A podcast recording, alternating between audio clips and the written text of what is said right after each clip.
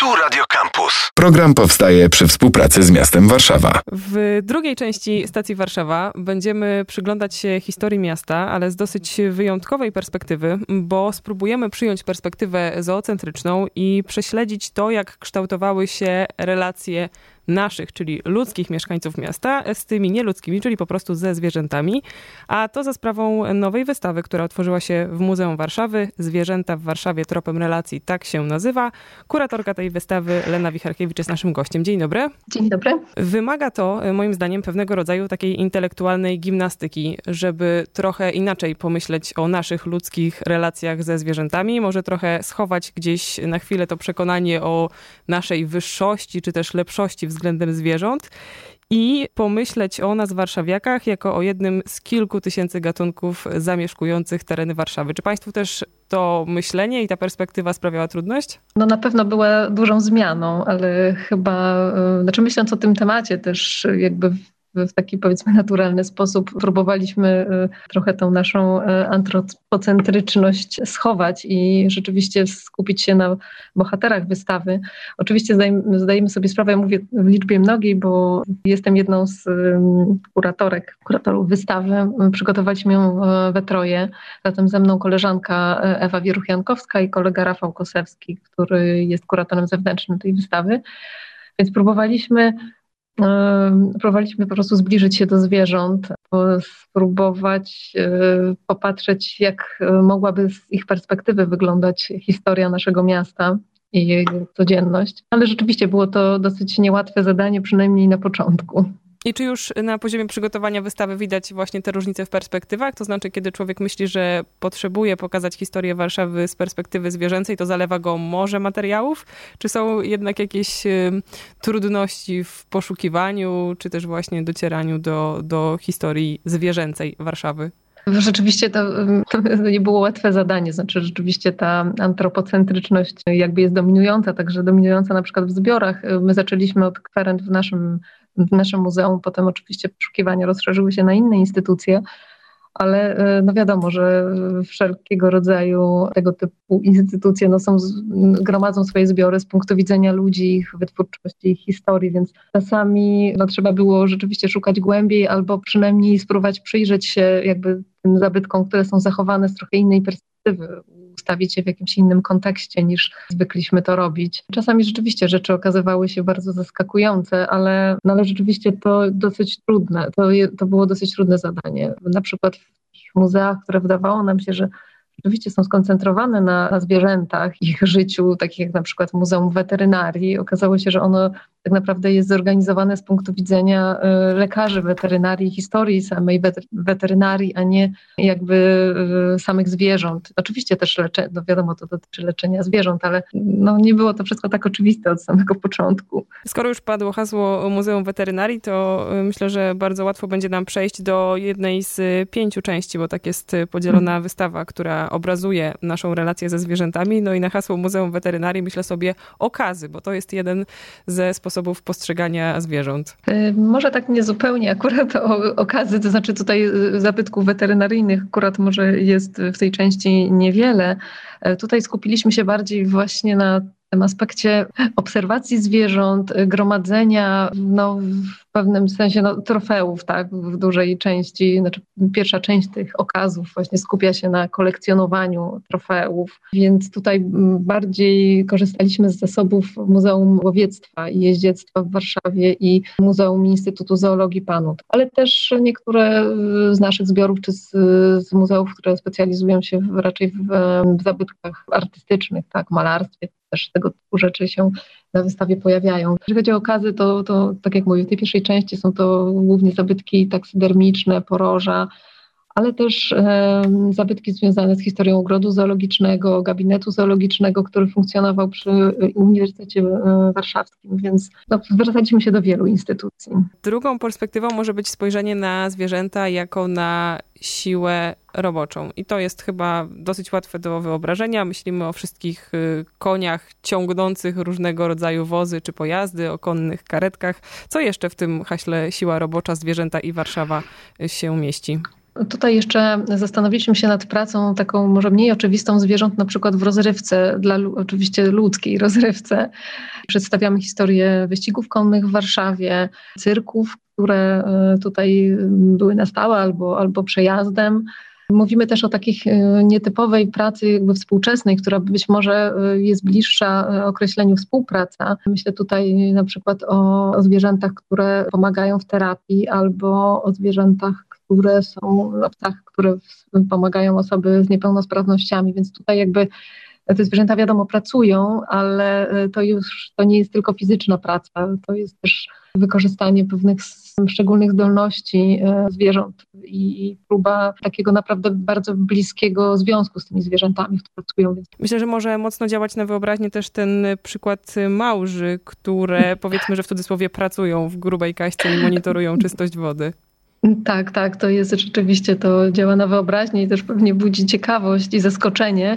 Tak też pracę Małż pokazaliśmy, jak, jak ta praca wygląda na filmie, który właśnie jest tej części e, dotyczącej współpracy, chociaż wiadomo tutaj e, kwestia pewnej komunikacji tymi organizmami jest pewnie inna niż na przykład z psem, ale tak, to jest taki przykład nietypowej i bardzo współczesnej pracy zwierząt, więc ten wątek też pokazujemy na wystawie.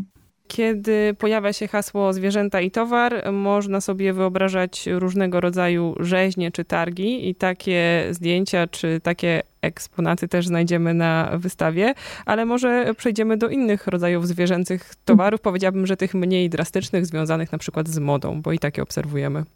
No, czy one są mniej drastyczne, to tak wydaje mi się, że Przynajmniej w tym końcowym odcinku. Tak, to, tak może się wydawać, ale kiedy prześledzimy drogę, jak, jaka po prostu musi przejść, żeby no, ten zwierzęcy fragment pojawił się na przykład w ubiorze czy jakimś akcesorium stroju, no to, to jest rzeczywiście dosyć droga długa, bolesna i no, czasami też bardzo dramatyczna. E, no, na przykład produkcja jedwabiu, który wydaje się, że jest e, taką naturalną, przyjazną tkaniną, no niestety wiąże się z, po prostu z uśmiercaniem jedwabników, więc no, no gdzieś wszystko e, może na, w końcowym rzeczywiście e, etapie nie wygląda bardzo dramatycznie, ale to jest po prostu też traktowanie po prostu zwierząt jako źródła surowców, potem wytwarzanie z nich różnych przedmiotów, więc no niestety moda też ma e, no, taką swoje ciemne oblicze, ciemne, trudne oblicze. Oczywiście wiadomo, to się zmienia, tak? Poszukujemy teraz coraz nowych rozwiązań, jeżeli chodzi o wiem, produkcję tkanin, ale kiedyś rzeczywiście no, głównie bazowano w większości, bazowano właśnie na surowcach, które pochodziły z, z ciał zwierząt.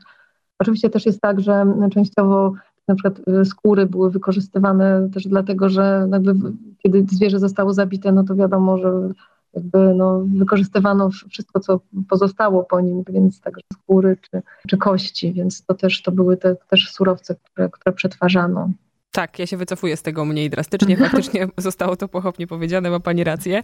Dwie ostatnie części. Wydaje mi się, że mm, być może nam takie najbliższe, najbardziej neutralne i najmniej mhm. chyba pozbawione takich właśnie przykrych relacji ze strony ludzi wobec zwierząt, czyli część nazwana towarzysze i sąsiedzi. To są często zwierzęta, z którymi sąsiadujemy, widzimy je na co dzień, albo takie, które po prostu w cudzysłowie żyją w naszym tle i może nie myślimy o nich, ale one równolegle z nami w Warszawie bytują. Tak, to rzeczywiście te dwie części są pewnie najbardziej takie, mm, no towarzysze wiadomo, to jest e, może taka najcieplejsza relacja, bo tutaj e, chodzi o związki ze zwierzętami bardzo emocjonalne, ale też fizyczne, bo to są przecież e, nasi współmieszkańcy, z którymi dzielimy mieszkania i nasze życia. Więc tutaj no, opowiadamy, jak te relacje się kształtują, pokazujemy wspólne portrety, akcesoria dla zwierząt, które jakby no, im służą, a, a jednocześnie no, nam pozwalają na przykład jakoś, no to różnie bywa, pomagają nam na przykład wyprowadzać psa na spacer, ale też czasami są e, związane z pewną przesadą, bo wiadomo, że czasami też mamy skłonność do popadania w taką. Jeżeli chodzi o sąsiadów, e, to jest też najbardziej współczesna część e, wystawy. Rzeczywiście świadomość tego, że miasto to też środowisko przyrodnicze, aczkolwiek e, oczywiście wiadomo bardzo stworzone przez człowieka i No ale natura też w mieście, w mieście jest poddana oczywiście ludzkiej kontroli, ale jest dla nas bardzo ważna. Więc świadomość tego, że, że zwierzęta żyjące właśnie swobodnie, dziko bytują w mieście i że to jest jakby wspólny teren życia, to jest bardzo współczesna perspektywa. W tej części wystawy też chcemy zwrócić uwagę na fakt tego, że, że, że miasto y, jest właśnie takim wspólnym, wspólnym siedliskiem nas, ludzi i zwierząt, które tutaj bytują.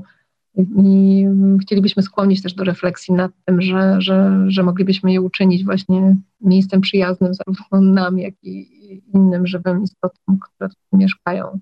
Myślę, że też y, ciekawym fragmentem wystawy, albo też taką ćwiczeniem, gimnastyką intelektualną, trzymajmy się tego określenia, jest y, praca centrali Natalii Budnik, czyli Ekoton i propozycja wydzielenia na terenie miasta odrębnej dzielnicy, odrębnego obszaru poświęconego właśnie zwierzętom, w którym żyłyby niemal jak w środowisku naturalnym, na pewno swobodnie. Nie powinniśmy chyba mylić tego z ogrodem zoologicznym. Y, cóż jeszcze Centrala i Natalia Budnik proponują? Tak, no tutaj jeszcze dodam, że w ogóle Centrala to są też architekci wystawy, znaczy Centrala, czyli Małgorzata Kuciewicz, Simone de Jacobi są też autorami scenografii wystawy i wspólnie z nami pracowali nad nią i też bardzo zaangażowali się w cały projekt. Wspólnie doszliśmy do wniosku, że chcielibyśmy, żeby wystawa powstała z materiałów, e, które już istnieją, z naszych zasobów muzealnych, więc też jest no, taka w pewnym sensie też prozwierzęca, prośrodowiskowa ale jeżeli chodzi o, mm, wracając do ich realizacji artystycznej, jest to w zasadzie propozycja taka, no, oczywiście bardzo, można powiedzieć, przyszłościowa i tak jak pani to dobrze określiła, pewna intelektualna propozycja o tym, by pomyśleć w ogóle miasto właśnie w inny sposób. I punktem wyjścia było właśnie stworzenie takiej dzielnicy, w której mieszkałyby zwierzęta. Ona miała w zamyśle centrali powstać na bazie ogrodu zoologicznego, który przestałby jakby funkcjonować na tych zasadach, jakich funkcjonuje teraz. Stałby się po prostu dzielnicą zwierząt, które wolno żyją. No, oczywiście tych zwierząt, które mogą tutaj w Warszawie, mogłyby tutaj żyć swobodnie. Ale projekt ewoluował też dalej E, przybierając jakby taką formę pewnej propozycji jakby całościowej dla, dla miasta, to znaczy stworzenia tak naprawdę zupełnie nowego tworu, do którego chyba bardziej adekwatnym słowem byłoby siedlisko wielogatunkowe. I to też w zasadzie może nawet system siedlisk różnych środowisk przyrodniczych, których w zależności od e, wymagań żyją różne organizmy, inne właśnie w środowisku wodnym, nie wiem, inne gdzieś nie wiem, na lądzie. I też takie strefy jakby przejściowe między tymi y, środowiskami, w których właśnie mogą żyć jakby różnorodne organizmy, takie ludzko-zwierzęce wspólnoty. Oczywiście na, na zasadach wzajemnego poszanowania potrzeb. Więc to jest taka propozycja bardzo, można powiedzieć, totalna i, i bardzo no, nawet futurystyczna, aczkolwiek no też pewnie myślę, że celem tutaj głównym centrali jest po prostu zwrócenie, zmiana perspektywy, zupełnie pomyślenie o, mie o mieście inaczej. I to pewnie no pewnie warto też wziąć pod uwagę, że miasto pod względem przyrodniczym też powinno się zmienić, że jest, jest potrzeba, która, którą pewnie w większości odczuwamy. Zwierzęta w Warszawie, tropem relacji, tak nazywa się e, wystawa, o której rozmawiałyśmy z kuratorką Leną Wicherkiewicz. Bardzo dziękuję. Bardzo dziękuję. I chciałam jeszcze na koniec e, przedstawić jeden z gatunków unikalnych warszawskich, który myślę, że jakoś tak ładnie kończy i dobitnie pokazuje tą naszą sąsiedzkość, może też często fakt, że nie zdajemy sobie sprawy, że jeden z gatunków bezkręgowca mm, zaczerpnął swoją nazwę od jednej z dzielnic Warszawy. Mówię o czworoząbie bielańskim. Myślę, że mógłby zostać takim zwierzęcym warszawskim celebrytą. Dziękuję bardzo. Dziękuję. Program powstaje przy współpracy z miastem Warszawa. Radio Campus. Same sztosy.